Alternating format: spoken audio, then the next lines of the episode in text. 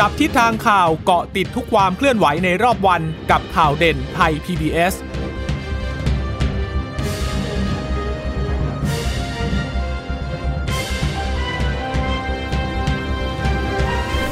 สวัสดีค่ะ สวัสดีค่ะ ต้อนรับคุณผู้ฟังสู่ข่าวเด่นไทย PBS ค่ะ เราพบกันเป็นประจำทุกวันจันทร์ถึงศุกร์บ่ายๆ แบบนี้นะคะ อัปเดตข้อมูลข่าวสารที่เกิดขึ้นในรอบวันค่ะ กับดิฉันจีราชาตาเอี่ยมรัศมีและคุณพึ่งนภาคล่องพยาบาลค่ะ ค่ะ สวัสดีผู้ฟังทุกท่านนะคะ ที่รับฟังข่าวเด่นไทย PBS ค่ะ จากสถานีวิทยุที่เชื่อมโยงสัญญาณจากไทย PBS ด้วยนะคะ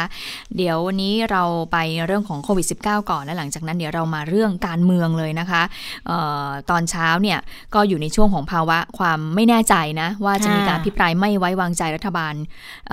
และรัฐมนตรีเป็นรายบุคคลในสัปดาห์หน้าหรือเปล่านะคะ แต่ดูเหมือนว่าสัญญาณชัดแล้วนะคะ ก็น่าจะเเป็นไปตามกำหนดเดิมนะคะ มาดูเรื่องของโควิด -19 กันก่อนค่ะสำหรับวันนี้แพทย์หญิงอภิสมัยศรีรังสรรค์ผู้ช่วยโฆษกสบคเป็นผู้ที่แถลงนะคะ แล้วก็บอกได้ว่าเดี๋ยววันหยุดช่วงตรุษจีน วันพรุ่งนี้แล้วก็เสาร์อาทิตย์นะคะ งดการแถลงของสบคนะคะ แต่ว่าก็ฝากเอาไว้ในเรื่องของการเดินทางในช่วงเทศกาลตรุษจีนที่ตอนแรกเนี่ยทางรัฐบาลเขาให้เป็นวันหยุดใช่ไหมคะคะเพื่อที่จะแบบว่าไปท่องเที่ยว แต่ปรากฏว่ามาเจอการระบาดโควิดในระลอกใหม่ซะก่อนนะคะ ก็อาจจะทำให้ปีนี้เนี่ยเทศกาลตรุษจีนอาจจะเหงาเหงาลงไปบ้าง แต่ว่าการเดินทางไปเยี่ยมญาติต่างๆ ก็อยากให้เป็นไปด้วยความระมัดระวังป้องกันตัวเองในเรื่องของโควิด -19 นะคะค่ะ ก็เชื่อว่าก็ยังคงมีการเดินทางมีการไปเยี่ยมญาติเยี่ยม ญาติสนิทมิสหายกันอยู่นะคะ เพียงแต่ว่าก็มีคำเน้นย้ำมาจากทางสบคด้วยเหมือนกัน ว่าคงจะต้องเฝ้าระวังแบบยกกาดสูงสุดอยู่เหมือนกันนะคงไม่สามารถที่จะปล่อยปละในเรื่องของการดูแลตัวเองได้นะคะสำหรับวันนี้ตัวเลขของผู้ติดเชื้อล่าสุดที่มีรายงานก็คือ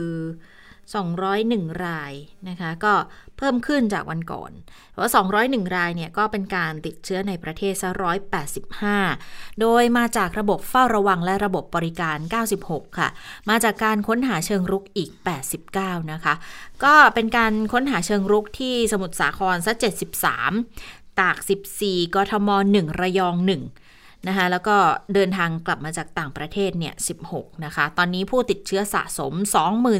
24,104 คน หายป่วยสะสมอีก 19,799 คน รักษาอยู่ทั้งโรงพยาบาล โรงพยาบาลสนาม 4,255 คน ไม่มีผู้เสียชีวิตเพิ่มเติมในวันนี้นะคะ ยอดก็ยังคงสะสมอยู่ที่ 80 คนอยู่ ส่วนสถานการณ์ทั่วโลกเนี่ย ตอนนี้ก็ติดเชื้อสะสม 107ล้าน8แสน49,724 คน เสียชีวิตสะสมอีก2ล้าน3นะคะ อย่างวันนี้เนี่ยกรณีกทมค่ะการติดเชื้อ ที่เกิดจากระบบเฝ้าระวัง 16 คน อันนี้เฉพาะกรณีจุฬา 14 เลยนะคะคะ แล้วก็ยังต้องสอบสวนโรค ค้นหาผู้สัมผัสใกล้ชิดในพื้นที่โดยรอบอีก เพราะว่าจะมีทั้งร้านอาหารตลาดชุมชน แต่ว่าพื้นที่กรทมเนี่ยเหมือนจะเงียบ ๆ แต่จริง ๆ มีการตรวจเชิงรุกไปแล้ว 59,000 กว่านะคะ เกือบเกือบเกือบเกือบ60,000เลย แล้วก็มีแค่สองเขตเท่านั้นเองที่ยังไม่พบผู้ติดเชื้อ ก็คือที่สัมพันธวงศ์แล้วก็สะพานสูง ในหนึ่งถึงสองวันนี้เนี่ยมีผู้ที่ติดเชื้ออยู่ 6 เขต ก็จะมีภาษีเจริญที่ค้นหาที่โรงงานใช่ไหมคะแล้วก็จะมีบางแคบางบอนคลองเตยสาทรแล้วล่าสุดที่จุฬาก็ปทุมวัน ก็ต้องระวังเข้มข้น เพราะว่าพื้นที่เนี่ยในเมืองคนเข้าออกเยอะเลย ใครไปพื้นที่ประชาชนพลุกพล่านก็ขอให้ระมัดระวังตัวเองด้วยค่ะผู้มีการสัมพันธวงศ์แล้วก็สะพานสูงนี่คงจะดีใจแฮปปี้เนาะที่สามารถที่จะเอ่ออะไรนะ ป้องกันไข่แดงของตัวเองยังไม่ถูกเจาะไข่แดงใช้ได้เลยนะคะะทีนี้มาขยับมาดูที่สมุทรสาครค่ะ เนื่องจากว่าก็ยังเป็นพื้นที่ที่พบ ผู้ติดเชื้อเนี่ยอยู่นะคะโดยเฉพาะในกลุ่มแรงงาน คุณหมอบอกว่าตั้งแต่วันที่ 18 ธันวาคมที่มีการรายงานผู้ติดเชื้อเป็นครั้งแรก มาตรการต่างๆเนี่ยที่ได้ออกมานั้นนะคะ ก็มีเป้าหมายค้นหาเชิงรุกตอนนี้เนี่ยก็บอกว่า ได้ค้นหาเชิงรุกไป 1,880 แห่งแล้วนะคะ ซึ่งตั้งแต่วันที่ 26 ธันวาจนถึง 8 กุมภาพันธ์ มีการค้นหาเชิงรุกไปแล้ว1,048 แห่ง ก็เป็นโรงงานขนาดใหญ่ โรงงานขนาดกลาง แล้วก็ขนาดเล็กนะคะ รวมๆกันแล้วก็เยอะทีเดียว แล้วก็มีการค้นหาเชิงรุกในตลาดชุมชนด้วยนะคะ ในตลาดสดด้วยนะคะในชุมชน ทีนี้คุณหมอบอกว่าโรงงานขนาดใหญ่เนี่ยที่มีผู้ติดเชื้อมากกว่า 10%ก็คือมี 9 แห่ง มีการใช้มาตรการ Bubble and Seal นะคะ ที่ได้เคยเล่าไปแล้วเนี่ย ซึ่งโรงงานขนาดใหญ่เหล่านี้ก็มีกลุ่มเสี่ยงก็เป็นแรงงานเนี่ยมีประมาณอยู่ 4 0,000 กว่าคนนะคะ ก็ใช้วิธีการ Bubble and Seal ก็คือก็คือให้ระมัดระวังแรงงานกลุ่มนี้ไม่ให้ไปติดเชื้อไม่ให้เอาไม่ให้แพร่เชื้อไปข้างนอกเนี่ยนะคะคุณหมอบอกว่าแต่แต่ต่อไปเนี่ย โรงงานเราเนี่ยเดี๋ยวจะมีการตรวจ แอนติบอดี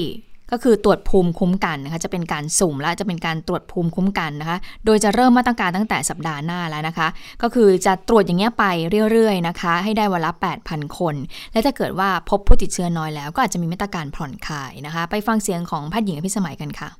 หลังจากที่เขาติดเชื้อ เขาไม่ได้มีอาการเขายังทำงานต่อไป นานไปเรื่อยๆเนี่ยเขาควรจะมีภาวะภูมิคุ้มกันเกิดขึ้น มาตรการของจังหวัดนับจากนี้นะคะ เราจะได้เห็นวันที่ 15 กุมภาพันธ์ จะเริ่มมีการตรวจ เราเรียกว่าแอนติบอดีหรือเรียกว่าเป็นภูมิคุ้มกัน ซึ่งจะเกิดขึ้นตามธรรมชาตินะคะ เมื่อมนุษย์มีการติดเชื้อ ร่างกายเราถ้าเป็นคนที่แข็งแรงดีก็จะเกิดการสร้างภูมิคุ้มกันส่วนตัวขึ้นมา จังหวัดสมุทรสาครจะมีการเร่งระดมการตรวจแอนติบอดีหนักๆเนี่ยนะคะคงจะเป็นใน 5 วันแรกนับจาก 15 กุมภาพันธ์คงต้องจับตา แล้วก็ให้กำลังใจกับพื้นที่นะคะ จะมีการตรวจแอนติบอดีประมาณวันละ 8,000 รายเป็นต้นไปนะคะ ส่วนของการตรวจแล้ว มีการทบทวนในที่ประชุมสบควันนี้ค่ะว่า ถ้าเราพบว่าแรงงานเหล่านั้น ผู้ติดเชื้อหรือผู้ที่มีความเสี่ยงสูงเหล่านั้น เขาเกิดภูมิคุ้มกันตามธรรมชาติแล้ว ก็จะมีมาตรการทบทวนว่า เขาควรจะได้กลับบ้าน ควรจะสามารถกลับไปใช้ชีวิตได้เป็นปกติ แต่ทั้งนี้ทั้งนั้นนะคะอันนี้คืออการพูดคุย พยายามหามาตรการที่จะผ่อนคลายกับสมุทรสาคร ให้พี่น้องประชาชนสามารถที่จะทำมาหากินทำให้กลับมาใช้ชีวิตได้ตามปกติ อืมก็เห็นความพยายามของออคนในจังหวัดทางจังหวัด แล้วก็ผู้ที่เกี่ยวข้องสาธารณสุขนะคะ แล้วก็ฝ่ายปกครองต่างๆ ที่พยายามที่จะให้จังหวัดสมุทรสาครนั้น ปลอดจากเชื้อโควิด -19 โดยเร็ว อย่างน้อยก็คือทำให้คงทำให้เป็นศูนย์ไม่ได้นะคะ แต่สามารถที่จะทำให้ลดได้เพื่อที่กิจการกิจกรรมต่าง ๆ นั้นจะกลับคืนมาค่ะ ค่ะอันนี้ก็เลยเป็นสิ่งหนึ่งที่จะเริ่มตรวจภูมิคุ้มกันกันน่าสนใจเหมือนกันนะวิธีการจะทํำยังไง ตรวจเลือดใช่ไหมใช่ไหมเพราะว่าที่เราทราบมาก็คือเวลาจะดูภูมิคุ้มกันดูแอนติบอดีก็ต้องตรวจเลือดซึ่งอันนี้จะใช้ค่าใช้จ่ายไม่สูงมากเท่าไหร่นะคะไม่เหมือนกับการตรวจแบบ RT-PCR ที่บอกว่าโอ้สองพันนะต่อคนก็จะใช้ค่าใช้จ่ายก็ค่อนข้างจะสูงอยู่เหมือนกันนะคะ ก็เดี๋ยวต้องดูว่าจะเป็นยังไงบ้าง เพราะถ้าดีขึ้นก็ปลายเดือน ทางสมุทรสาครก็น่าจะผ่อนปรนได้เพิ่มมากขึ้นนะคะ ทีนี้ถ้ามาดูในพื้นที่ของกรุงเทพมหานครกันบ้างอย่างที่บอกไปเมื่อสักครู่ที่บอกว่ามีการติดเชื้อใหม่ 17 เนี่ยนะคะทางกทมก็ออกมาบอกแล้วสบคกทมนะคะ ก็รายงานบอกว่าเป็นการติดเชื้อในประเทศนี่แหละมาจากการไปพื้นที่เสี่ยงอาชีพเสี่ยง หรือว่าสัมผัสกับผู้ติดเชื้อก่อนหน้านี้ 16 คนนะคะ แล้วก็ค้นหาเชิงรุกในชุมชนอีก 1 คน ก็จะเป็น 16 คนเนี่ยเป็นเพศชาย 6 เพศหญิง 10 นะคะ แล้วก็มีเด็กอีกแล้วเด็กทารกอีกแล้วนะคะ วันก่อนนี่มีบอกต่ำอายุเด็กสุดคือ 2 วันใช่ไหมที่ติดเชื้อ วันนี้ 7 เดือนนะคะอ่าแล้วก็ มีทั้งคนไทยและคนต่างต่างชาติด้วย คือจะเป็นสัญชาติไทย 10 คน เมียนมา 6 ทีนี้คนที่มีอาการจะมีอยู่ 7 คนไม่มีอาการ 9 นะคะ ก็เข้าโรงพยาบาลทุกคนเลยนะคะ แต่ว่ายังรอประสานงานในการส่งต่อไปรักษาอยู่อีก 2 ติดเชื้อสะสมกทมเนี่ย ตอนนี้รวมอยู่ที่ 896 อันดับ 2 ของจังหวัดที่มีผู้ติดเชื้อสะสมมากที่สุดในประเทศแน่นอนรองมาจากสมุทรสาครนะคะ การค้นหาผู้คนผู้ติดเชื้อเชิงรุกในกทมเนี่ยบอกว่ามีการร่วมกับกระทรวงสาธารณาสุข ตรวจเชิงรุกอย่างต่อเนื่องนับตั้งแต่ระบาดใหม่ ตรวจไปแล้ว 59,845 อย่างที่บอกเมื่อสักครู่นี้ เขตสะพานสูงสัมพันธวงศ์ก็เป็น 2 เขตที่ยังคงขาวสะอาดอยู่นะคะ ค่ะ ทีนี้มาในเรื่องของ อขอแตะนิดนึงเรื่องของสมุทรสาครนิดหน่อยนะคะที่เมื่อวานนี้ได้รายงานให้กับคุณผู้ฟังไปบ้างแล้ว เดี๋ยวสมุทรสาครเนี่ยเขาจะมีการปิดตลาดใช่ไหมในเทศบาลเนี่ยมีรายงานเข้ามานะคะบอกว่าตอนนี้เนี่ยคะมีความกังวลว่าจะเกิดความเสี่ยงในกลุ่มของตลาดสด แล้วก็ตลาดนัดก็ทำให้ในช่วงเมื่อหนึ่งชั่วโมงที่ผ่านมานะคะนายกเทศมนตรีนครสมุทรสาครก็มีการเรียกประชุม กลุ่มเจ้าของตลาดในสังกัดเทศบาลนครสมุทรสาคร 22 แห่งค่ะ เพื่อกำหนดทิศทางการปิดตลาดสดนะคะ ก็จะเริ่มปิดตั้งแต่วันพรุ่งนี้นะคะถึงวันที่ 14 กุมภาพันธ์ 12 13 14 3 วันนะคะ เพื่อป้องกันและควบคุมการแพร่ระบาดโควิด -19 ก็เป็นการขอความร่วมมือจากผู้ค้าในการทำความสะอาดในช่วงวันหยุดนี้นะคะ คือหยุดตุจีนก็ไม่ต้องไปไหนก็คือทำความสะอาดตลาดสดนะคะ แล้ววันที่ 15 ก็จะให้ผู้ค้าแล้วก็แรงงานเนี่ยที่มีผลตรวจโควิด ที่ไม่พบเชื้อเท่านั้นนะที่จะเข้าไปในพื้นที่ค้าขายได้นะก็เป็นการสกรีนครั้งสุดท้ายนี่แหละก่อนที่จะกลับมาเปิดตลาดนะคะโดยบอกว่าการประชุมครั้งนี้ก็สืบเนื่องมาจากว่า มีการตรวจพบผู้ติดเชื้อโควิดในตลาดรถไฟค่ะ จำนวน 87 คนที่มาจากการค้นหาเชิงรุก ตั้งแต่วันที่ 30 มกราคม ถึงวันที่ 4 กุมภาพันธ์ ซึ่งสถานการณ์ติดเชื้อที่ตลาดสดก็ยังเป็นสถานการณ์ที่ทางทีมแพทย์ แล้วก็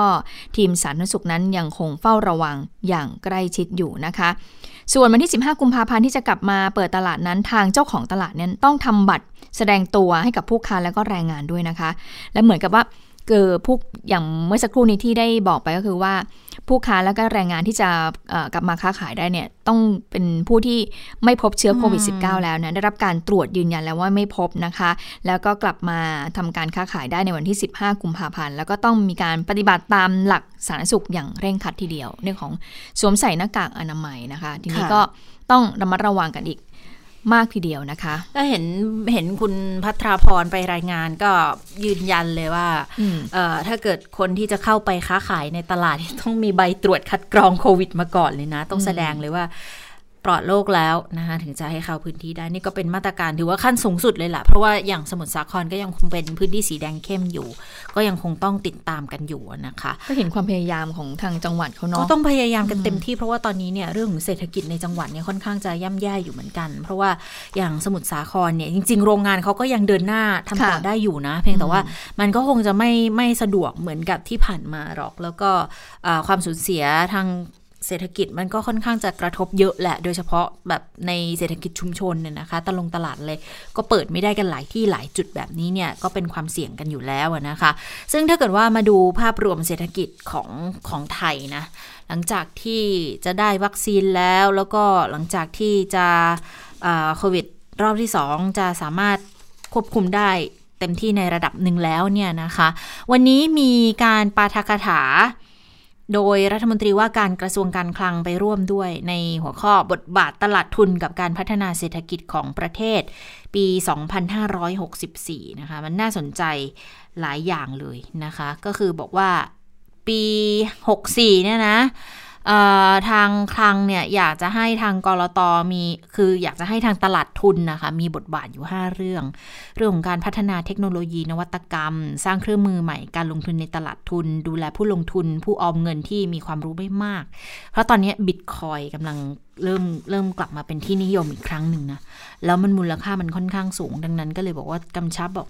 ต้องดูแลให้ดี ตอนนี้ที่ที่เคยเห็นนะ ในโลกออนไลน์ก็มีการมาพูดในลักษณะบอกเนี่ยถ้าไม่ลงทุนระวังตกขบวนนะ ซึ่งอันนี้ก็มีคนมาติงเหมือนกันบอกว่า คุณจะพูดอย่างนี้ไม่ได้คือต้องต้องให้ความรู้เขาเยอะๆ เพราะอันนี้มันเสี่ยงสูงมากนะ ลงทุนบิตคอยพวกนี้เนี่ย คนที่มีเงินน้อยอยากได้ผลตอบแทนสูงมันก็มีความเสี่ยงดังนั้น คุณก็ต้องรู้เท่าทันการลงทุนอย่าให้มันเสี่ยงจนเกินไปนะคะ อันนี้ก็เป็นประเด็นหนึ่งสองก็คือเรื่องของการเพิ่มการเข้าถึงตลาดทุนทั้งในกลุ่มผู้ออม นักลงทุนผู้ประกอบการสตาร์ทอัพคือเขาอยากจะให้เข้าตลาดทุนหรือง่าย ๆ ก็คือเอาเงินไปหมุนในตลาดหลักทรัพย์กันเยอะๆ เพราะว่าค่าตอบแทนแน่นอนมันสูงกว่าการออมเงินอยู่แล้ว แต่ ตอบแทนสูงความเสี่ยงก็สูงตาม ดังนั้นเราก็ต้องมีความรู้ให้เท่าทันอืมเมื่อพูดถึงตลาดทุนคุณจิตตา ดิฉันก็เลยต้องไปดูหุ้น OR หน่อยวันนี้เออดูเดือดมากไม่พูดไม่ได้นะเออเพราะว่าวันนี้หุ้น OR หุ้น OR หรือว่าเป็นหุ้นของปตทน้ำมันและการค้าปลีกเนี่ยเริ่มมีการซื้อขายในตลาดหลักทรัพย์แห่งประเทศไทยเป็นวันแรกนะคะเเขาบอกว่าราคาหุ้นเนี่ยที่มีการเปิดจองกันไปก่อนหน้านี้นะคะก็คือ 18 บาท เปิดมาเขาบอกว่า 26 บาทเลยนะคะแล้ว บางช่วงบางตอนบางเวลาเห็นคุณเจตาบอกว่ามีขึ้นไปถึง 30 บาทด้วยนะใช่ไหมแต่ว่าเมื่อสักครู่นี้ที่ฉันเข้าไปเนี่ยตอนนี้ยังอยู่ที่ 29 บาทอยู่นะ ก็ถือว่าเป็นการเปิดตลาดที่สวยอยู่เหมือนกันนะคะเลยแหละถ้าใครซื้อมาเยอะๆ ก็น่าจะทำกำไรได้ดีเลยนะ ถ้าเกิดว่าเล่นกันตั้งแต่วันแรกๆ เพราะว่า แต่ก็ไม่รู้ว่าพื้นฐานสรุปแล้วมันจะไปอยู่ประมาณไหนนะคะ แต่ว่าคือจริง ๆเขาก็มีโปรเจกต์มาแหละว่า คือหมายถึงคาดการคาดการการซื้อขายมาเลยว่าซื้อหุ้นอตอนตอนราคาแบบว่าราคาขายเนี่ยสิบแปดใช่ไหมคะราคาจองซื้อเนี่ยสิบแปดบาท พอเข้าตลาดแล้วเขาก็ประเมินแล้วว่าน่าจะได้ได้พื้นฐานตอนขายทำกำไรกันอยู่เนี่ย จะอยู่ที่ประมาณ 24-25 เลยแล้วตอนนี้มันก็สูงกว่าแล้วนะ แต่ถ้าภาพรวมตลาดหุ้นโดยรวมวันนี้ ติดตัวแดงนะ ตัวอื่นเนี่ยแดงหมดเลย ก็แดงกันค่อนข้างเยอะก็มี OR เนี่ยค่ะทำให้เกิดความคึกคักทำให้เกิดการซื้อขายกันสนุกสนานกันอยู่นะขณะนี้นะคะะเดี๋ยวกลับมาคุณอาคมต่ออีกนิดนึงอ่ายังมีเพิ่มเติมนะคะ ในเรื่องของข้อที่3เนี่ยก็จะเป็นการสร้างความเชื่อมั่น เสริมศักยภาพตลาดทุนนะคะ ก็ต้องวางรากฐานทั้งระบบกฎหมายกฎระเบียบเลย เพราะว่าจะได้มีความมั่นคง และมีผู้กำกับดูแลที่ มั่นคงด้วยอย่างกรตนะคะ4ก็คือการพัฒนาการเงินที่ยั่งยืน แต่ต้องคำนึงถึงสังคมและสิ่งแวดล้อมด้วย แล้วก็ 5 การอำนวยความสะดวกให้กับบริษัทที่ได้รับผลกระทบจากการระบาดของโควิด อันนี้เป็นนโยบายที่ทางกรตเองก็ต้องมาร่วมรับผิดชอบด้วยนะ เพราะว่า ในตลาดหลักทรัพย์ก็ก็มีบริษัทที่แน่นอนได้รับผลกระทบจากโควิด เข้าไปทำการซื้อขายอยู่แล้วด้วยแหละ ดังนั้นก็ต้องให้การดูแลกันด้วยนะคะ ก็เป็นสิ่งหนึ่งที่รัฐมนตรีว่าการกระทรวงการคลังย้ำแล้วก็ประเมินด้วยบอกว่าเศรษฐกิจไทยปีนี้ค่ะ ยังต้องเผชิญกับปัญหาโควิด -19 ต่อเนื่องจากปี 63 แน่ ๆ แหละ แต่ยังดูมีความหวัง เพราะว่าเริ่มมีการผลิตวัคซีนแล้วแล้วรัฐมนตรีบอกว่าคนไทยจะได้ฉีดวัคซีนทุกคน ถ้าทำได้จะลดการระบาดของโควิด -19 ได้ แล้วก็ทำให้เกิดความหวังว่าจะมีผลกระทบกับทางเศรษฐกิจน้อยลงด้วย แล้วก็ยืนยันนะคะว่ารัฐบาลไม่ได้นิ่งนอนใจนะ เพราะว่าศูนย์กลางการระบาดรอบใหม่เนี่ยรุนแรง ติดเชื้อเยอะด้วย ติดเชื้อวันหนึ่งหลักเป็นร้อยคนตอนนี้ก็ลดลงบ้าง เพราะว่าควบคุมการแพร่ระบาดได้อย่างมีประสิทธิภาพ ส่วนเรื่องของการบริหารเศรษฐกิจปี 64 เนี่ยค่ะ รัฐบาลจะดำเนินการ 3 เรื่องหลักก็คือ 1. เยียวยาฟื้นฟู ต้องทำให้ทันสถานการณ์ บอกว่าปี 63 เนี่ย ก็มีการเยียวยาเราไม่ทิ้งกันที่บอกว่าแจก5,000 3 เดือนนะคะสำหรับแรงงานนอกระบบ ปีนี้ก็ดำเนินการต่อเนื่องเราชนะนะคะ แล้วก็มีโครงการเราเที่ยวด้วยกัน มีคนละครึ่ง เราชนะโครงการมาตรา 33 เรารักกัน แต่ว่าก็ยอมรับว่าเยียวยาเนี่ยได้แค่สั้น ๆ แจกเงินไปตลอดไม่ได้ค่ะ ดังนั้นรัฐบาลก็ต้องฟื้นฟูช่วยเหลือผู้ประกอบการผ่านนโยบายการเงินการคลังไปพร้อมกันด้วย2เนี่ยจะมีการกำหนดทิศทางเศรษฐกิจ ให้ชัดเจนเลย อันนี้นายกก็เน้นย้ำมาแล้ว จะมีเศรษฐกิจชีวภาพ เศรษฐกิจหมุนเวียนเศรษฐกิจสีเขียว แล้วก็ 3 เรื่องของการดูแลการระบาดของโควิด -19 การดูแลรองรับสังคมสูงอายุนะคะ ตอนนี้ผู้สูงอายุประเทศไทย 12%แล้ว อีก 10 ปีจะเป็น 24%นะคะ แล้วก็ต้องเร่งลงทุนโครงสร้างพื้นฐานเพื่อรองรับส่วนนี้ด้วย นะคะนะคะะไปเรื่องการเมืองต่อนะคะก็เป็นประเด็นร้อนๆมาหลังจากที่คุณไพบุญนิติตะวันเนี่ยจะยื่นยตินะคะเขาบอกว่าเมื่อวานนี้บรรจุเข้าไปในวาระการประชุมเรียบร้อยแล้วนะคะก็เป็นยติให้พิจารณาให้สภาเนี่ยพิจารณาขอให้ส่งเรื่องให้สามนูนตีความนะคะว่ายติการอภิปรายไม่ไว้ไม่ไว้วางใจของฝ่ายค้านหรือว่าศึกซักฟอกในครั้งนี้ไปขัดต่อกฎหมายไปขัดต่อรัฐธรรมนูญหรือไม่นะคะ ปรากฏว่าเช้าวันนี้ก็พุ่งเป้าไปที่คุณวิรัตรัตนเศษประธานวิปรัฐบาล ซึ่งคุณวิรัตเนี่ยก็พูดเอาไว้นะคะ ก่อนที่จะมีการประชุมสภาในช่วงบ่ายนะคะ บอกว่าไม่เลื่อนยติด่วนหรอกนะคะ การพิปรายนั้นยังคงเป็นไปตามเดิมนะคะ แต่ว่าสิ่งที่มีการจะต้องมีการยื่นก็เพื่อเป็นการป้องปามเท่านั้นป้องปามก็คือป้องปามการอภิปรายของสสฝ่ายค้านที่อาจจะพูดไปพาดพิงสถาบันได้ ไปฟังเสียงของคุณวิรัตกันค่ะ ผมก็ยืนยันครับว่าข้อที่หนึ่ง ไม่เลื่อน ผมไม่เลื่อนอ่ายติอภิปรายไม่ไว้วางใจมา ข้อที่สองผมยังบอกในที่คนที่ถามมาเลยว่า วันนี้ให้ฝ่ายค้านเตรียมการในการอภิปรายให้ดี ไม่ต้องมาเป็นห่วง ไม่ต้องมาเป็นกังวลว่า วันนี้รัฐบาลจะเลื่อนยตินี้ขึ้นมาพิจารณา วันนี้เป็นการยื่นเพื่อเป็นการแสดงสัญญลักษณ์ว่าในส่วนของที่ยื่นไปที่ท่านไปบูญยื่น ก็เพื่อเป็นการป้องปรามว่าถ้าใคร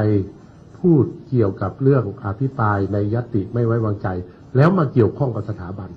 ตรงนี้ก็จะคาอยู่ และผมก็เรียนให้ทุกท่านทราบนะครับว่า วันนี้ไม่มีการบรรจุในระเบียบวาระแล้วข้อที่สองถามต่อไปว่า แล้วจะเสนอยติด้วยวาจาหรือไม่ ก็ไม่มีฮะวันนี้ในวาระของการประชุม ต่อจากกระทู้สดก็จะเป็นกระทู้ทั่วไป จากกระทู้ทั่วไปก็จะเป็นในส่วนของรับทราบเกี่ยวกับเรื่องการปฏิรูปประเทศ อืมอันนี้เป็นเสียงของคุณวิรัตก่อนที่จะมีการประชุมสภาในช่วงบ่ายนะคะ แต่ว่าช่วงบ่ายๆนี้นะคะคุณวิรัตนาเศษก็ลุกขึ้นชี้แจงเเรื่องต่อที่ประชุมสภาผู้แทนราษฎรที่มีคุณชวนหลีกภัยเป็นประธานสภา เป็นประธานในที่ประชุมนะก็ยืนยันบอกว่าไม่เลื่อนยติด่วน ที่มีผู้เสนอให้สภาลงมติ เพื่อส่งเรื่องให้ศาลรัฐมนูญ วินิจฉัยเนื้อหาการพิปรายไม่ไว้วางใจของสสพักร่วมฝ่ายค้านขึ้นมาพิจารณา แล้วก็ยืนยันอีกครั้งนะบอกว่าการอภิปราย จะเกิดขึ้นในช่วงวันที่ 16 ถึง 19 กุมภาพันธ์ 4 วัน 4 คืน แน่นอนไม่มีปัญหา อย่างไรยติด่วนที่หลายฝ่ายสอบถามนั้น ก็ไม่มีการบรรจุในระเบียบวาระค่ะ แล้วนอกจากเรื่องของอที่มีการพูดถึงในเรื่องนี้ที่เป็นประเด็นร้อนๆกันแล้วนะคะทางผู้สื่อข่าวก็สอบถามคุณวิรัตด้วยเนื่องจากว่ามีกระแสเหมือนกันค่ะ คุณจิชตาคุณผู้ฟังบอกว่าอาจจะมีเสียงของสสทางพรรคพลังประชารัฐเนี่ยอาจจะลงมติไม่ไว้วางใจรัฐมนตรีเนี่ย ด้วยการให้คะแนนที่ไม่เท่ากัน ไม่เท่ากันก็คือมีการเพ่งเล็งไปที่รัฐมนตรีบางท่านนะคะทีนี้คุณวิรัตเนี่ยก็ออกมายืนยันนะว่าสสในพรรคพลังประชารัฐเนี่ยก็ยังรักกันกันอยู่ยังมีเอกภาพเหนียวแน่นกันอยู่นะคะ ไปฟังเสียงของคุณวิรัตในประเด็นนี้ค่ะ เรื่องอะไรที่ที่คิดว่าเป็นเรื่องที่ไม่สบายใจระหว่างสสในพักจัดรัฐมนตรีในพักเราก็คุยกันโดยตลอดอยู่แล้ว แต่วันนี้มันใกล้อภิปรายไม่ไว้วางใจ ก็มีการคุยกันแล้วก็มีการคุยกันอาจจะนานหน่อย ก็เลยเป็นข่าวเป็นข่าวออกมา ทั้งนี้ทั้งนั้นก็ยังยืนยันนะครับว่าพักร่วมรัฐบาล และโดยเฉพาะพักพลังประชารัฐนั้น ยังมีความรักความกลมเกลียวอันเหนียวแน่น ท่านพลเอกประวิตยวงสุวรรณท่านก็ได้บอกมาว่าให้พวกเราทุกๆคนนั้น ให้มีความรักความสามัคคี เพราะเรากำลังจะเตรียมการในการที่จะต้อง ร่วมแรงร่วมใจในการที่จะช่วยกันสนับสนุนรัฐบาลในการที่จะต้องสู้กับฝ่ายค้านในวันที่ 16 17 18 และวันที่ 19นะคะก็มีการเตรียมแล้วเหมือนกันนะคะสำหรับทางพรรคพลังประชารัฐนะคะค่ะก็คือเบื้องต้นเนี่ยก็แสดงความมั่นใจว่าหลังลงมติการอภิปรายเนี่ยพักร่วมก็ไม่แทงกันข้างหลังละแล้วก็ไม่แบ่งก๊กกันภายในพรรคพลังประชารัฐด้วย อย่างที่บอกว่า แข่งสามัคคีกันดี มีก๊กเดียว คือก๊กของพลเอกประวิตยพลเอกประวิตยก็เป็นหัวหน้าพักนะคะ แล้วทีนี้ 13 14 เนี่ย ค่อนข้างแน่ชัดแล้วว่าจะจัดสัมมนา ซ้อมสู้ศึกซักฟอก แล้วก็จะชี้แจงในทุกประเด็นเลยนะคะ ก็คือที่กำหนดเอาไว้เนี่ยนะคะ 13 ถึง 14 มกราคม เออขอไปกุมภาพันธ์แล้ว กุมภาพันธ์นะคะ ก็จะจัดขึ้นที่บางกอกแมริออตมาคิส ควีนสปาร์กนะคะ ก็เตรียมซ้อมอภิปรายไม่ไว้วางใจรัฐมนตรีเป็นรายบุคคล แต่เห็นบอกว่านายกไม่ไปนะ ผู้เข้าร่วมก็จะมีดังนี้ค่ะ ก็จะมีคณะรัฐมนตรี วิปรัฐบาลแกนนำสสพักร่วมกำหนดก็คือ 13เนี่ยก็จะเริ่มตั้งแต่เที่ยงเลย แล้วก็เที่ยงลงทะเบียน พอบ่ายโมงก็จะชี้แจงประเด็นข้อมูลตามยติขอเปิดอภิปรายทั่วไปนะคะ ของนายสุชาติชมกลิ่นอืมรัฐมนตรีว่าการกระทรวงแรงงาน พอมาถึงบ่ายสามก็จะเป็นของคุณอนุทินนะคะบ่ายสี่ครึ่งก็จะเป็นการชี้แจงอ่าประเด็นและข้อมูลยติของร้อยเอกธรรมนัฐพรหมเผ่า รัฐมนตรีช่วยว่าการกระทรวงเกษตรและสหกรณ์บ่ายขออภัยไม่บ่ายละหกโมงเย็นนะคะหกโมงเย็นก็จะเป็นของพลเอกประวิทย์ นะคะ แล้วก็สองทุ่มเนี่ยรับประทานอาหารเย็น และอีกวันหนึ่งก็จะเริ่มวันวาเลนไทน์ในวันที่ 14นะก็เริ่มตั้งแต่เช้าเลย9โมงก็จะเป็นของคุณจุรินละ แล้วก็ 10โมงครึ่งนะคะ ก็จะเป็นของคุณนิพนธ์บุญยามณีจากประชาธิปัตย์นะคะ แล้วก็จากนั้นเนี่ยตอนบ่ายก็จะเป็นของพลเอกอนุพงศ์รัฐมนตรีมหาดไทย บ่ายสามของคุณนัทพลทีพสุวรรณรัฐมนตรีศึกษาธิการนะคะ พอถึง5โมงเย็นก็สรุปการเตรียมอภิปรายและมอบหมาย ปิดสัมมนาตอน6โมงเย็นนะคะ ก็เป็นการเตรียมความพร้อมสำหรับรัฐมนตรี เกือบครบทุกท่านเลยที่จะมาร่วมในการ ซ้อมใหญ่ใช่ไหมเขาเรียกว่าซ้อมใหญ่ใช่ไหมคะอืมติวเข้มกันเลยนะคะ ติวเข้มศึกซักฟอก แต่ว่าค่ะนายกอย่างที่บอกนายกเขาบอกนายแล้วไม่ไปนะนายไม่กไปบอกพร้อมมีความพร้อม มีข้อมูลของตัวเองอยู่แล้วอืมแล้ววิทยากรรับเชิญเป็นใครรู้ไหมค่ะ วิทยากรรับเชิญจะเป็นคุณวิษณุเครืองามรองนายกรัฐมนตรีอืมค่ะ เพราะว่าบอกว่ามีประสบการณ์ในการอภิปรายอืมก็เดี๋ยวจะมาช่วยในส่วนของรัฐมนตรีที่ถูกอภิปรายนะคะ แล้วเอ่อตัวของรัฐมนตรีเนี่ยเดี๋ยวสสจะเป็นคนช่วยถามซักประเด็นเพื่อให้ได้ซ้อมตอบเหมือนเป็นการฝึกซ้อมเลย ถ้า ถ้าประเด็นไหนที่เก่งมาแล้วคิดว่ายังตอบไม่ชัดเนี่ย ก็ขอให้รัฐมนตรีนำข้อมูลมาแบ็กอัพด้วย เพราะว่าตอนวันอภิปรายก็ต้องมีการตอบคำถามประกอบการอภิปรายด้วยนะคะ ก็คาดว่าจะมีสสทุกพักเข้าร่วมกว่า 100 คนเลยนะคะค่ะ ดูเหมือนคุณยศตาตั้งข้อสังเกตมา ช่วงนี้นายกเนี่ยค่อนข้างจะอารมณ์ดี ก่อนอันนี้จะเห็นว่าก็มาเล่น t ิ k t o k แล้วนะอย่างนี้ยนายกอะเขาก็ช่องทางในการสื่อสารกับประชาชนมากขึ้น t ิ k t o k ค่ะก็อาจจะเป็นกลุ่มอีกแนอีกกลุ่มหนึ่งอะนะคะ แต่ว่านายกเขาไม่ได้ทำท่าตลกตลกๆนะเพราะว่าอืมตส่วนใหญ่เขาจะมีทำท่าอะไรด้วยใช่ไหมคะ แต่ว่าค่ะนายกบอกว่ามาเปิดช่องทางเนี่ยเพื่อที่จะสื่อสารกับประชาชนอีกกลุ่มหนึ่งนะคะอ่าก็ถือว่าเป็นเรื่องดีเอ่อเปิดมา t ิ k t o k เนี่ยก็คือมากล่าวอวยพรเอ่อตรุษจีนเลยนะคะ ให้กับเอ่อคนไทยเชื้อสายจีนได้มีความสุขร่ำรวยร่ำรวยอะไรอย่างนี้เนี่ยนะคะค่ะก็เลยต้องข้อสังเกตเอ่อว่านายกค่อนข้างจะอารมณ์ดี ไม่ค่อยที่จะกังวลกับศึกซักฟอกในครั้งนี้สักเท่าไหร่นักนะคะ ดูแล้วแบบว่าอืมดูใจเย็นและนายกเหมือนพูดด้วยนะบอกว่าผมเนี่ยต้องไปติวให้เขาด้วยนะเออไม่ใช่ให้เขาเนี่ยมาติวให้ผมอ๋อเหรอคะเพราะว่านายกก็ผ่านศึกมาหลายมาหลายหลายศึกนะเออมาหลายหลายศึศึกกแล้วนะคะค่ะอะทีนี้มาดูอีกนิดนึงค่ะสำหรับยติของคุณไพบูลย์นิติตะวัน ถึงแม้ว่าจะไม่ได้ถูกเอ่อบรรจุเอ่อถึงแม้ว่าจะไม่ยังได้ถูกเสนป็อวาระเร่งด่วนเออใช่หไม่เป็นวาระเร่งด่วนเข้าไปในที่ประชุมสภาวันนี้นะคะ แต่ว่าก็มีการกล่าวถึงเหมือนกันนะคะสำหรับยตินี้ โดยคุณชวลิตวิชยสุดสสพักเพื่อไทยก็มีการพูดถึงบอกว่าขอท้วงติงคุณไพบูลย์หน่อยเถอะ ว่าท่านเนี่ยและคณะกำลังทำลาย ระบบรัฐสภาให้เสียหายอย่างยับเยินนะคะ ก็มีการให้เหตุผลด้วย บอกว่า 1. ยติขอเปิดพิปรายไม่ไว้วางใจของพรรคร่วมฝ่ายค้านครั้งนี้ คุณชวนประธานสภาเนี่ยก็ได้ใช้อำนาจในการสั่งบรรจุ เข้าระเบียบวาระการประชุมเรียบร้อยแล้วกำหนดวันอภิปรายไว้แล้วด้วยคือ 16-19 กุมภาพันธ์ค่ะซึ่งก็แสดงให้เห็นว่ายติเนี่ยชอบด้วยกฎหมาย และข้อบังคับการประชุมสภา 2. ในการประชุมสภา ประธานสภาสามารถควบคุมการประชุมให้อยู่ ในข้อบังคับการประชุมได้อยู่แล้ว ผู้ใดทำผิดข้อบังคับ ประธานก็สั่งให้หยุด หรือว่าสั่งให้ออกจากห้องประชุมได้ และผู้อภิปรายผู้นั้นก็ยังต้องรับผิดชอบตามกฎหมาย ต่อคำอภิปรายของตนเองด้วยอืม 3. การอภิปรายไม่ไว้วางใจเนี่ย เป็นหลักถ่วงดุลอำนาจตามระบอบประชาธิปไตย การตรวจสอบรัฐบาลถือว่าเป็นเรื่องปกติ การปิดกั้นการตรวจสอบตั้งหากแหละ ที่ถือว่าเป็นเรื่องผิดปกติอะนะคะ คือฝ่ายค้านเขาก็ตั้งข้อสังเกตไว้ตั้งแต่เมื่อวานค่ะแล้วว่าเอ๊ะการที่ยติเนี้ยเอ่อถูกเสนอเข้ามาเพื่อเป็นการหลีกหนีในเรื่องของการอภิปรายหรือเปล่านะคะอ่าทีนี้ก็เลยบอกว่า จึงขอให้คุณภัยบูลย์และคณะเนี่ยไตรตรองให้อย่างรอบคอบนะ อย่าทำลายระบบรัฐสภาซ้ำสองในเวลาติดติดๆกันเลย ขอให้ถอนยติดังกล่าวเสีย อย่าให้การอภิปรายไม่ไว้วางใจ ซึ่งแทนที่จะอภิปรายในสภา และต้องเป็นเงื่อนไขที่ต้องไปอภิปรายบนท้องถนนแทนค่ะ โอ้อภิปรายบนท้องถนน อืมก็มันก็จริง ๆ มันก็สอดคล้องกันอยู่นะคะ เพราะว่าการขับเคลื่อนบนท้องถนนก็เขาก็ประกาศกันแล้วเนาะว่าจะมีการหยิบยกอภิปรายกันบนท้องถนนนี่แหละ ขึ้นมาประกอบการเอ่อ เดินขบวน ประกอบการชุมนุมกันบนท้องถนนด้วยนะคะ แต่ว่าถ้าไปฟังซุ้มเสียงของคุณวิรัตเราก็ได้ได้รับทราบไปแล้ว บอกว่าคงจะไม่เลื่อนขึ้นมาเป็นยติด่วนหรอกนะ เพียงแต่คุณวิรัตก็พูดในในเชิงของลักษณะของการปกป้องให้กับทางคุณไพบุญอยู่ด้วยเหมือนกันนะคะ ก็บอกว่าคือไม่ต้องเป็นห่วงหรอกว่ารัฐบาลจะเลื่อนยติขึ้นมา หรือว่าเสนอยติด้วยวาจาอย่างที่เราได้ยินเสียงไปเมื่อสักครู่ แต่ที่ยื่นเนี่ยบอกว่าเพื่อเป็นการแสดงสัญญลักษณ์ เพื่อป้องปรามอืมถ้าใครจะพูดเกี่ยวกับสถาบันเนี่ย เรื่องนี้ก็จะคาอยู่ตรงนี้แหละ คือประธานวิปรัฐบาลยอมรับบอกประชาชนอยากฟังอภิปรายรู้ นายกก็พร้อมที่จะตอบด้วย แล้วคอรมอที่ถูกอภิปรายก็พร้อมที่จะตอบทุกปัญหาเหมือนกันอืมทีนี้ผู้สื่อข่าวก็เลยถามละอ้าวแล้วยังมีการยื่นเนี่ยจะเป็นลักษณะของการข่มขู่หรือเปล่า เพราะยติก็เคยอ้างอิงคำวินิจฉัยอ่า ในยติที่ที่ที่คุณไพบูลย์ยื่นนะนะคะค่ะมีการอ้างอิงคำวินิจฉัยของสารรัฐธรรมนูญที่ยุบพักไทยรักษาชาติ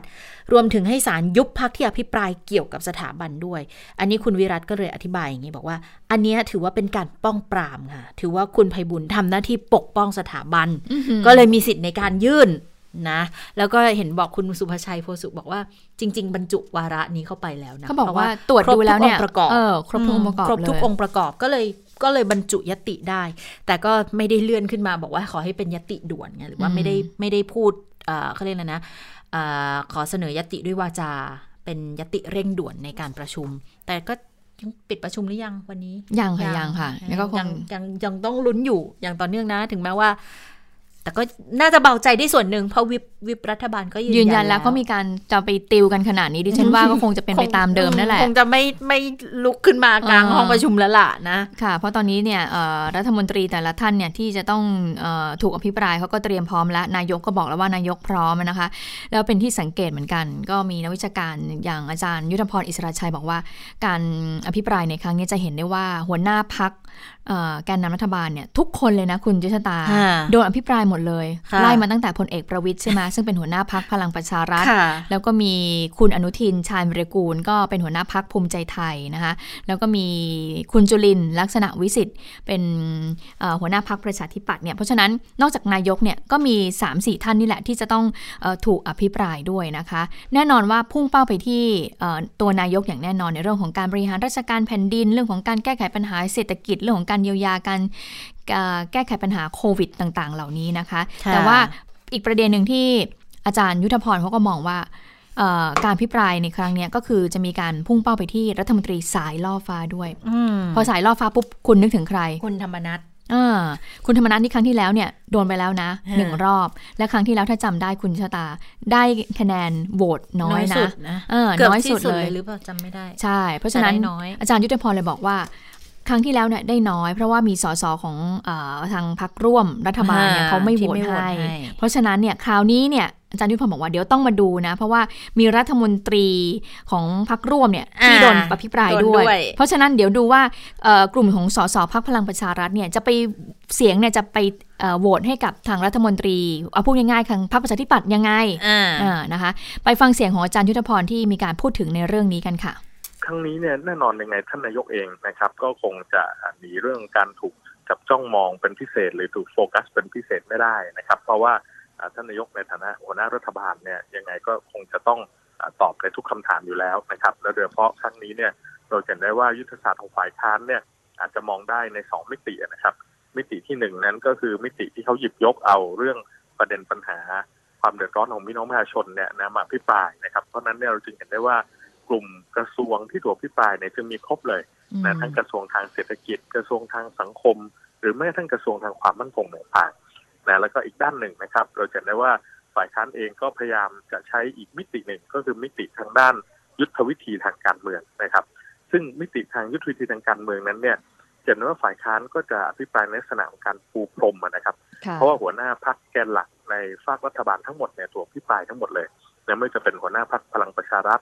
นะก็คือพลเอกประวิตยนะครับหัวหน้าพักภูมิใจไทยคือคุณอนุทิน หัวหน้าพักปประชาธิปัตย์คือคุณจุรินทร์ล้วนถูกอภิปรายไม่ไว้วางใจทั้งหมดนะฮะแล้วก็นอกจากนี้ก็มีการเลือกเอ่อรัฐมนตรีที่อาจจะเรียกว่าเป็นสายล่อฟ้าเนี่ยอืมอ่ามาพิปรายด้วยไม่ว่าจะเป็นเอ่อตัวพลเอกประวิตยเองที่หลายคนอาจจะบอกว่าอ่าท่านไม่ได้รับมอบหมายงานอะไรมากนัก แต่ทำไมยังถูกอภิปรายอืมนะหรือในกรณีของคุณธรรมนัฐเนี่ยนะครับที่เอ่อ รัฐมนตรีว่าการกระทรวงเกษตรเนี่ยกลับไม่ถูกอภิปราย แต่ว่ามีการอภิปรายที่รัฐมนตรีช่วยว่าการแทนแต่ว่าตรงนี้เนี่ยแน่นอนว่าสิ่งที่ต้องจับตาก็คือบรรดากระทรวงที่จะเกี่ยวข้องนะครับกับเศรษฐกิจ แล้วก็กระทรวงที่จะเกี่ยวข้องกับเรื่องประเด็นความเสมอภาคทางสาธารณสุขต่างๆ และบรรดารัฐมนตรีสายล่อฟ้านั่นเองนะฮะที่จะกลายเป็นเป้า แล้วก็ทั้งหมดทั้งมวลนั้นเป้าใหญ่ก็คงพุ่งไปที่ตัวท่านนายกรัฐมนตรี นะเช่นเรื่องการใช้พรกฉุกเฉินนะครับค่ะอ่าเรื่องการมีมาตรการเยียวยาแก้ไขเศรษฐกิจนะหรือแม้กระทั่งเรื่องของวัคซีนนะที่อาจจะเป็นข้อประเด็นคำถามต่อตัวท่านนายกด้วยนะครับฮะมีหลายเรื่องหลายประเด็นเลยนะคะ ที่มีการพูดถึง โดยเฉพาะนายกรัฐมนตรีเนี่ยคือถ้าไปดูตามยติที่ทางฝ่ายค้านยื่นมานะ โอ้โหบรรยายความผิดหรือสิ่งที่บทผิดพลาดบกพร่องของบรรนายยายกพฤติการพฤใช่ไหมบรรยายพฤติการแบบยาวมากเลยอะอืมหลายบรรทัดเลยอะแล้วก็โอ้โหร้ายแรง รุนแรงบกอืมพร่องอย่างรุนแรงผิดอย่างรุนโหดูแล้วบอกทุกเรื่องนายกจะต้องเป็นคนรับด้วยนะคะ ก็อาจจะตรงตามที่เขาบอกไงในด้วยด้วยความเป็นผู้นำรัฐบาล เป็นผู้นำคณะบริหารดังนั้น มีอะไรที่มันผิดพลาดบกพร่อง ก็ต้องรับไว้ก่อนเป็นส่วนต้น นะคะอืมเอออันนี้น่าสนใจทีเดียวแต่ว่านอกเหนือจากเรื่องของความเคลื่อนไหวการเมืองในสภาการอภิปรายแล้ว มวยคู่เอกหน่วยคู่เอกมีอีกคู่หนึ่งนี่ตอนนี้ดุเดือดกันขึ้นทุกทีเลยนะคะ ระหว่างพลตำรวจเอกเสรีพิสุทธิ์กับคุณศิระเจนจาคะนะคะ วันนี้เนี่ยเอ่อ ที่รัฐสภาพลตำรวจเอกเสรีพิสุทธิ์นะคะหัวหน้าพักเสรีรวมไทย ก็ได้พูดถึงกรณีที่คุณศิระเนี่ยสสกทมพลังประชารัฐนะคะ แล้วคุณศิระที่ถูกพูดถึงในครั้งนี้พูดในฐานะที่เป็นประธานกมทการกฎหมายการยุติธรรม และสิทธิมนุษยชน เพราะว่าเขาเป็นคนสอบกรณีบ้านพักรุกแม่น้ำเจ้าพระยา ของพลตำรวจเอกเสรีพิสุทธิ์จำไม่ได้แล้วใครเป็นคนยื่นให้เข้าไปตรวจสอบนะ คุณศิระด้วยหรือเปล่า ที่ให้กทมเข้าไปตรวจสอบ เจ้าท่าเข้าไปตรวจสอบ อืมก็เนี่ยน่าจะใช่เขาก็บอกว่ามายื่นตรวจสอบผมทั้งๆที่ตัวเองก็มีคดีอยู่นะอ่าอ่าอืมก็ก็พูดอยู่เหมือนกันบอกว่าเนี่ย ก็บอกหลายครั้งแล้วว่าคนอย่างพลตำรวจเอกเสรีพิสุทธิ์นะไม่ไม่มีทำผิดกฎหมาย การที่สร้างท่าเทียบเรือในแม่น้ำเจ้าพระยา ขออนุญาตจากกรมเจ้าท่าอย่างถูกต้อง เรื่องนี้ฟ้องร้องกันแล้วนะคะ แล้วก็อายการฝั่งไม่สั่งไม่ฟ้องด้วย เพราะว่าพิจารณาแล้วว่าสร้างท่าเทียบเรือตามที่ได้รับอนุญาตจากกรมเจ้าท่าไม่ได้ทำผิดกฎหมาย ขออนุญาตก็ขอแล้วสร้างก็สร้างกว้างเท่าโฉนดที่ดิน ไม่มีปัญหา แต่พอมาเล่นการเมืองนี่แหละ ถึงได้มีปัญหา แต่ก็มองว่าอย่างคุณศิระเนี่ยนะถึงจะเป็นสสอืมเหมือนกันแต่ว่า ศีลไม่เสมอกัน ศีลไม่เสมอกัน เพราะว่าตัวของพลตำรวจเอกเสรีพิสุทธิ์เนี่ยบอกว่าเป็นสสที่เป็นอดีตพบตรแต่คุณศิระเนี่ยเป็นสสเป็นอดีตนักโทษ ถูกจำคุกข้อหาช่อโกงทรัพย์อืมจ่ายเช็คไม่มีเงิน 4 คดี ดังนั้นก็เลยพูดว่าคนละระดับกันนะคะ แล้วก็มองอีกบอกว่าเออ ไปเทียบไปตรวจสอบท่าเทียบเรือเนี่ย ไม่รู้เรื่องถูกฟ้องเป็นจำเลยไปแล้ว ยังมายื่นร้องในกรมทป้องกันปราบปรามทุจริตประพฤติมิชอบอีกต่างหาก แล้วกรมทก็ยุติการสอบเรื่องไปแล้วด้วยนะคะ คุณศิระก็รู้ดีว่าในหน้าที่ของกรมทแต่ละคณะเป็นยังไง แล้วที่เหมือนกับว่าเป็นการเอาคืนกับคุณศิระเองก็คือนี่แหละ เรื่องของการกล่าวหาบอกเป็นอดีตนักโทษ แล้วยังมีเรื่องของการขอคืนเครื่องราช เพราะว่าดูแล้วไม่มีคุณสมบัติจะไปขอด้วยนะคะ ไปฟังเสียงพลตำรวจเอกเสรีพิสุทธิ์กันค่ะว่าในศิลาเนี่ยจำได้ไหมผมเป็นผู้ตรวจสอบคุณสมบัติเขาแต่ว่าขาดคุณสมบัติใช่ไหมนะส่งไปศาลนูนนะให้ให้ถอดถอนนะส่งศาลก็รับไปแล้วถูกไหมเพียงแต่ว่ายังไม่ได้ให้หยุดปฏิบัติหน้าที่เพราะไม่มีหนังสือรับรองคดีที่ที่สุด คดีมันจะสามสิบปีแล้วนะศาลก็บางทีเขาก็ไม่ได้เก็บไว้นะต่อมาส่งไปกกตแล้วแจ้งความเท็จ แจ้งความเท็จยังไงก็ติดคุกนะหนึ่งถึงหนึ่งถึงสิบปีอะนะครับ แล้วก็ไม่ให้เล่นการเมืองยี่สิบปีไงเมืองหมดอนาคตนะเป็นสปชก็แจ้งเท็จอีกบอกไม่เคยติดคุก ผมก็ส่งไปกกตดำเนินคดีแล้ว เดี๋ยวจะเอาเครื่องราดอีก ได้เครื่องราดมา ก็ต้องแจ้งเขาว่าไม่เคยติดคุกนะตอนนี้ขอแล้วขอสภาสภาบอก ส่งเอกสารไป คณะเลขาคณะรัฐมนตรีแล้วนี่กำลังพวงจากเลขารัฐมนตรีได้เอกสารมาเมื่อไหร่ว่าอ๋อคุณแจ้งเท็จนะก็รออีกหมด เป็นจำเลยผมอีกห้าคดีหกคดี นะแล้วบอกอีกนะบอกว่า เดี๋ยวเลือกตั้งซ่อมสสเขตสามนครศรีธรรมราชเสร็จ เดี๋ยวมาเจอกันมีกอ่าลุยหมดเลยเขาบอกว่าค่ะพลตำรวจเอกเสรีพิสุทธิ์บอกว่าเดี๋ยวรู้จักผมน้อยไป ถ้าผมหนุ่มกว่านี้เนี่ยไม่เหลือหรอกตอนเนี้ยโอ้ผม70กว่าปีละ ไปอ่าถามคนนาแกมุกดาหารดูว่าสมัยก่อนเนี่ยผมเป็นอย่างไรนะคะเอ่อเพราะว่าเรื่องนี้เนี่ยเขาก็ไม่ได้หวังเครดิตเอ่อไม่หวังที่จะดิสเครดิตทางการเมืองอ่าแต่หวังเอาคืนแล้วก็เป็นเรื่องส่วนตัวด้วย เนื่องจากผมเนี่ยเป็นผู้ตรวจสอบนายศิระขาดคุณสมบัติ ซึ่งส่งเรื่องไปที่ศาลรัฐธรรมนูญ แล้วก็ส่งกกตแจ้งความเท็จ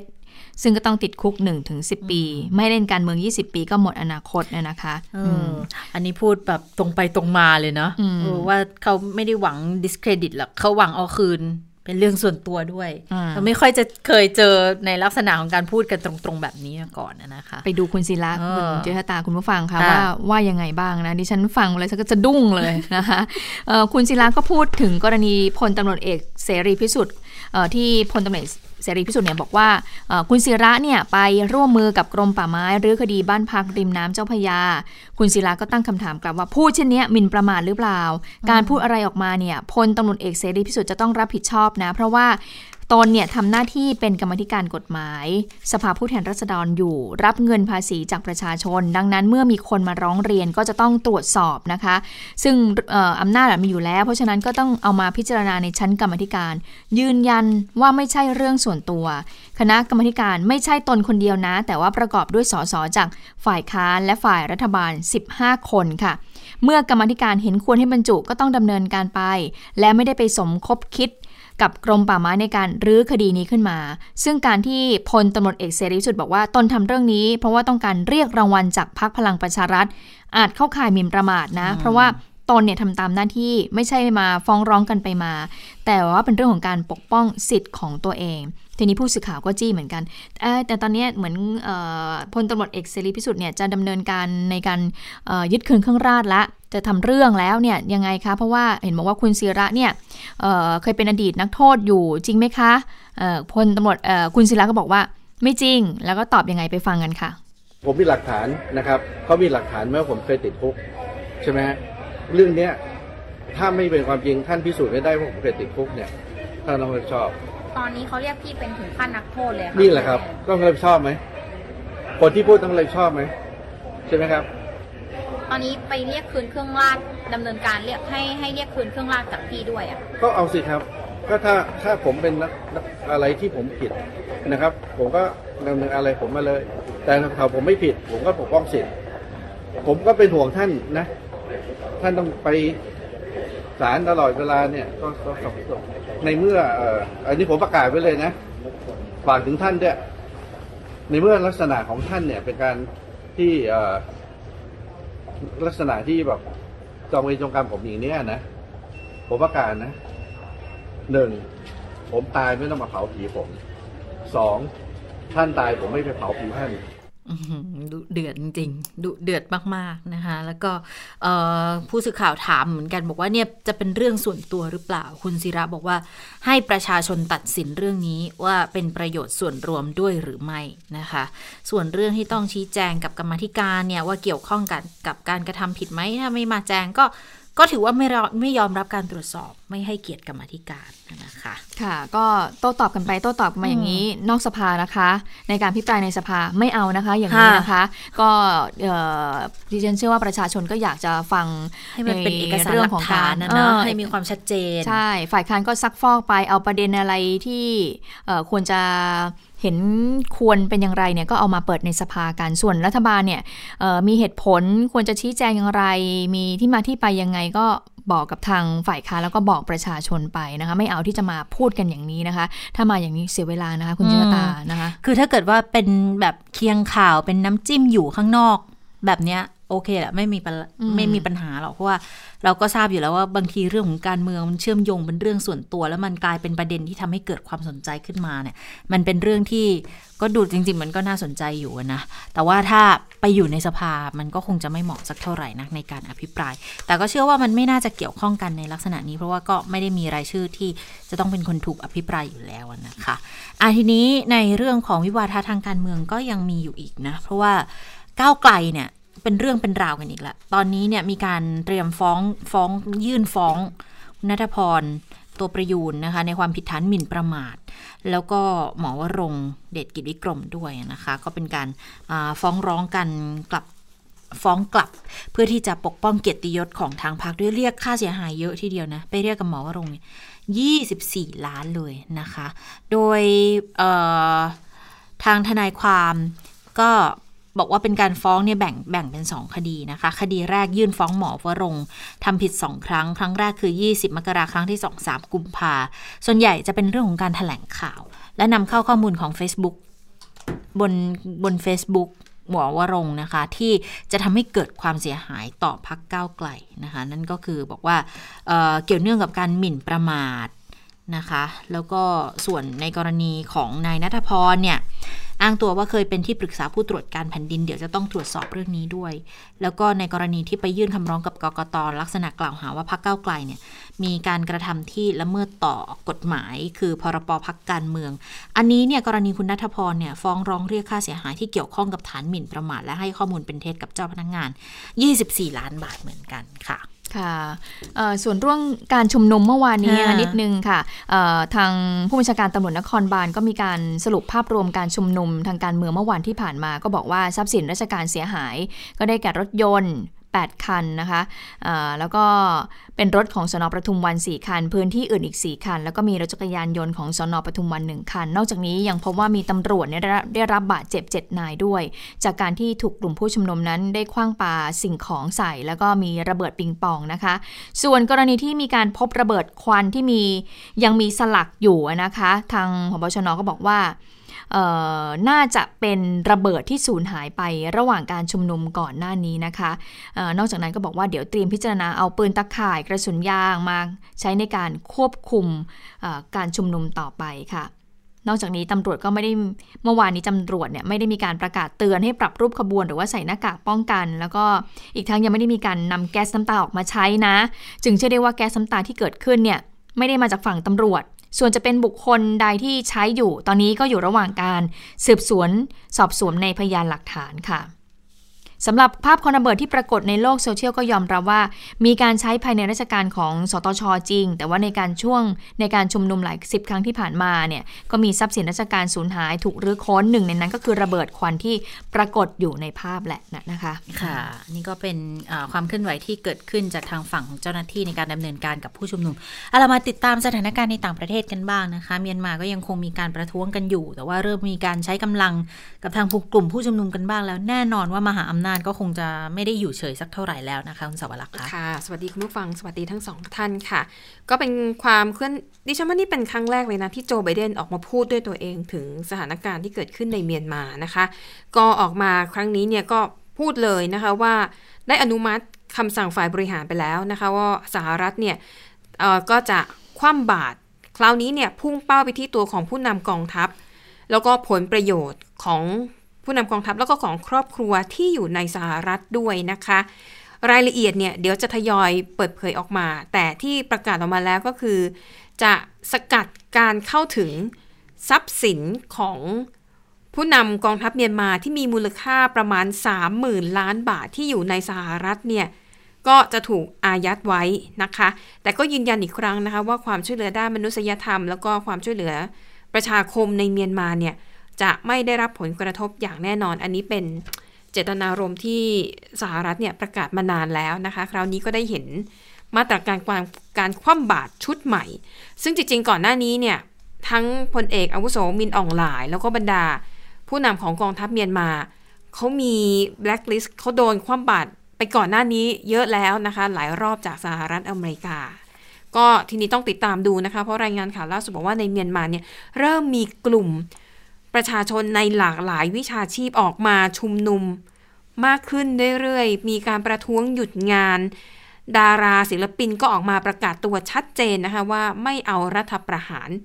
ก็ยังคงน่าติดตามอยู่สำหรับในประเทศเมียนมาค่ะ ไปดูกันเรื่องของวัคซีนแอสตราเซเนกากันบ้างนะคะ หลังจากที่ก่อนหน้านี้ มีข้อหน้ากังขาหลายเรื่องนะคะ เช่น ข้อมูลที่มีคำแนะนำนะคะว่า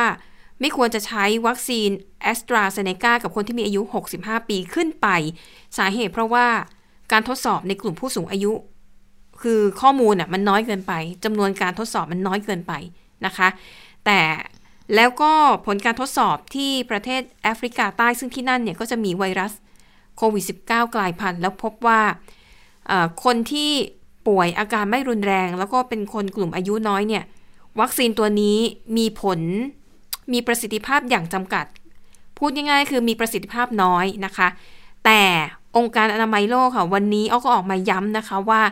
แม้จะพิจารณาหลายอย่างแล้วก็ตามนะคะ ไม่มีเหตุผลที่จะไม่แนะนำให้ใช้วัคซีนแอสตราเซเนกาตัวนี้ เพราะเมื่อพิจารณาจากข้อดีแล้วมันมีมากกว่าข้อเสีย และจริงๆ มันก็ไม่ใช่ข้อเสียด้วยนะ มันเป็นแค่ข้อสงสัยถึงประสิทธิภาพนะคะ ซึ่งองค์การอนามัยโลกเนี่ยบอกว่ายังไงวัคซีนแอสตราเซเนกาเนี่ยถือได้ว่าเป็นวัคซีนของโลก เพราะหนึ่งราคาถูก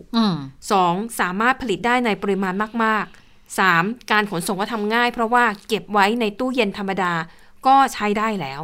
นะคะ ดังนั้นองค์การอนามัยโลกยังสนับสนุนนะคะ ให้ฉีดวัคซีนของ a s t r a z เซ e c a ซึ่งเรื่องนี้ก็สร้างความยินดีให้กับอังกฤษ เพราะว่า a s t r a z เซ e c a เนี่ยเป็นบริษัทของสวีเดน แต่เขาพัฒนาร่วมกับมหาวิทยาลัยออกฟอร์ดของอังกฤษ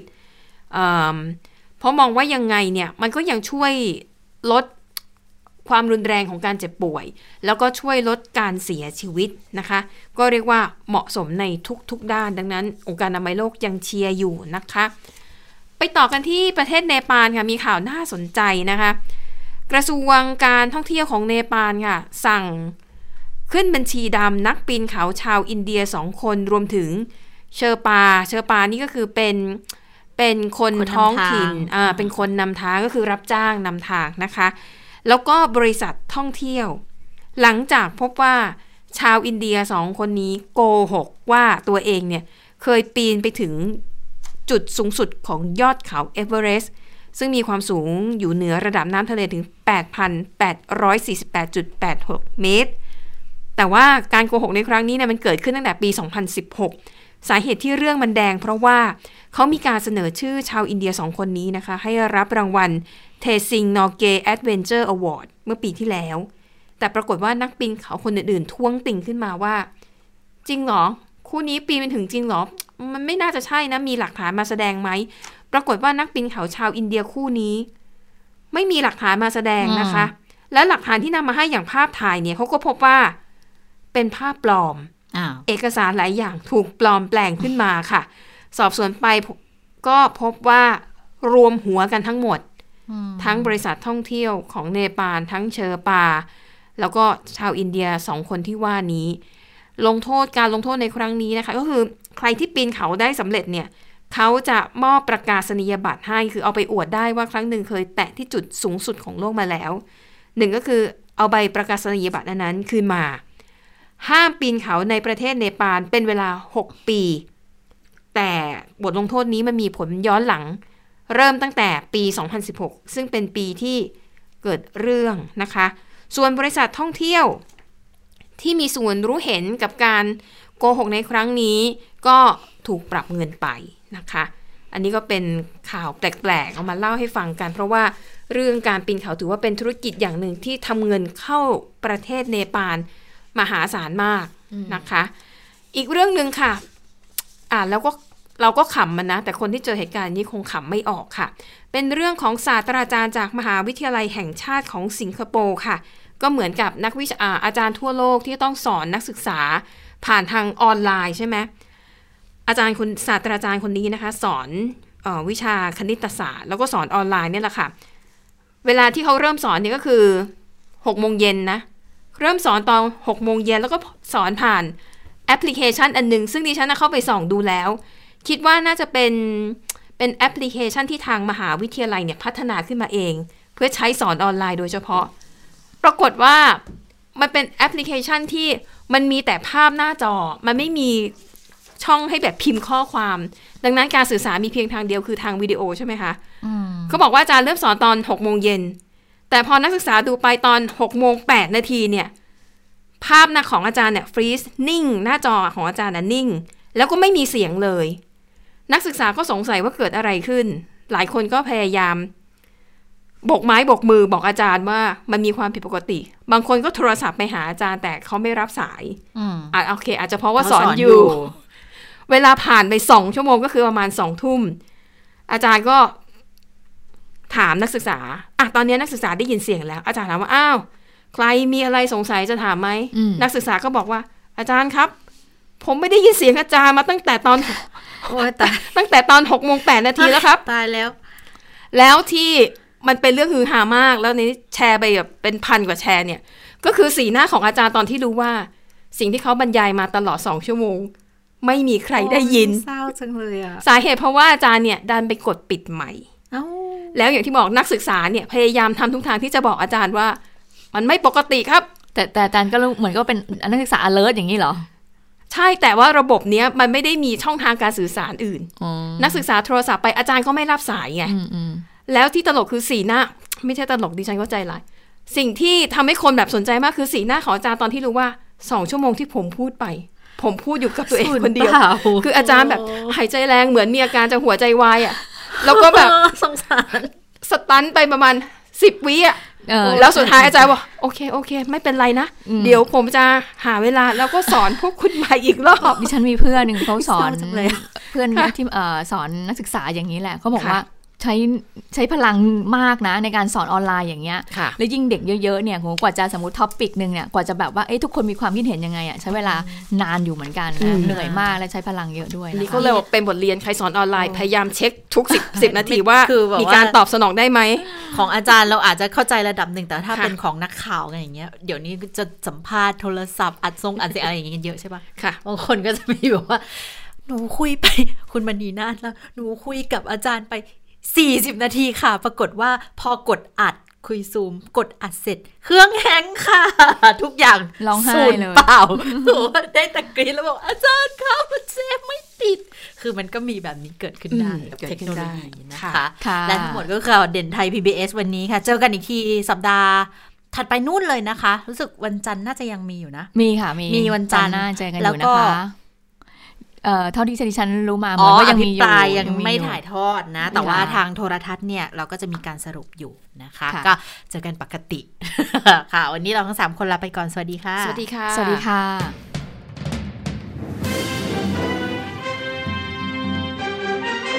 ติดตามข่าวเด่นไทย PBS ได้ทุกวันจันทร์ถึงศุกร์เวลา 15 นาฬิกาทางไทย PBS Radio และติดตามฟังข่าวได้อีกครั้งทางไทย PBS Podcast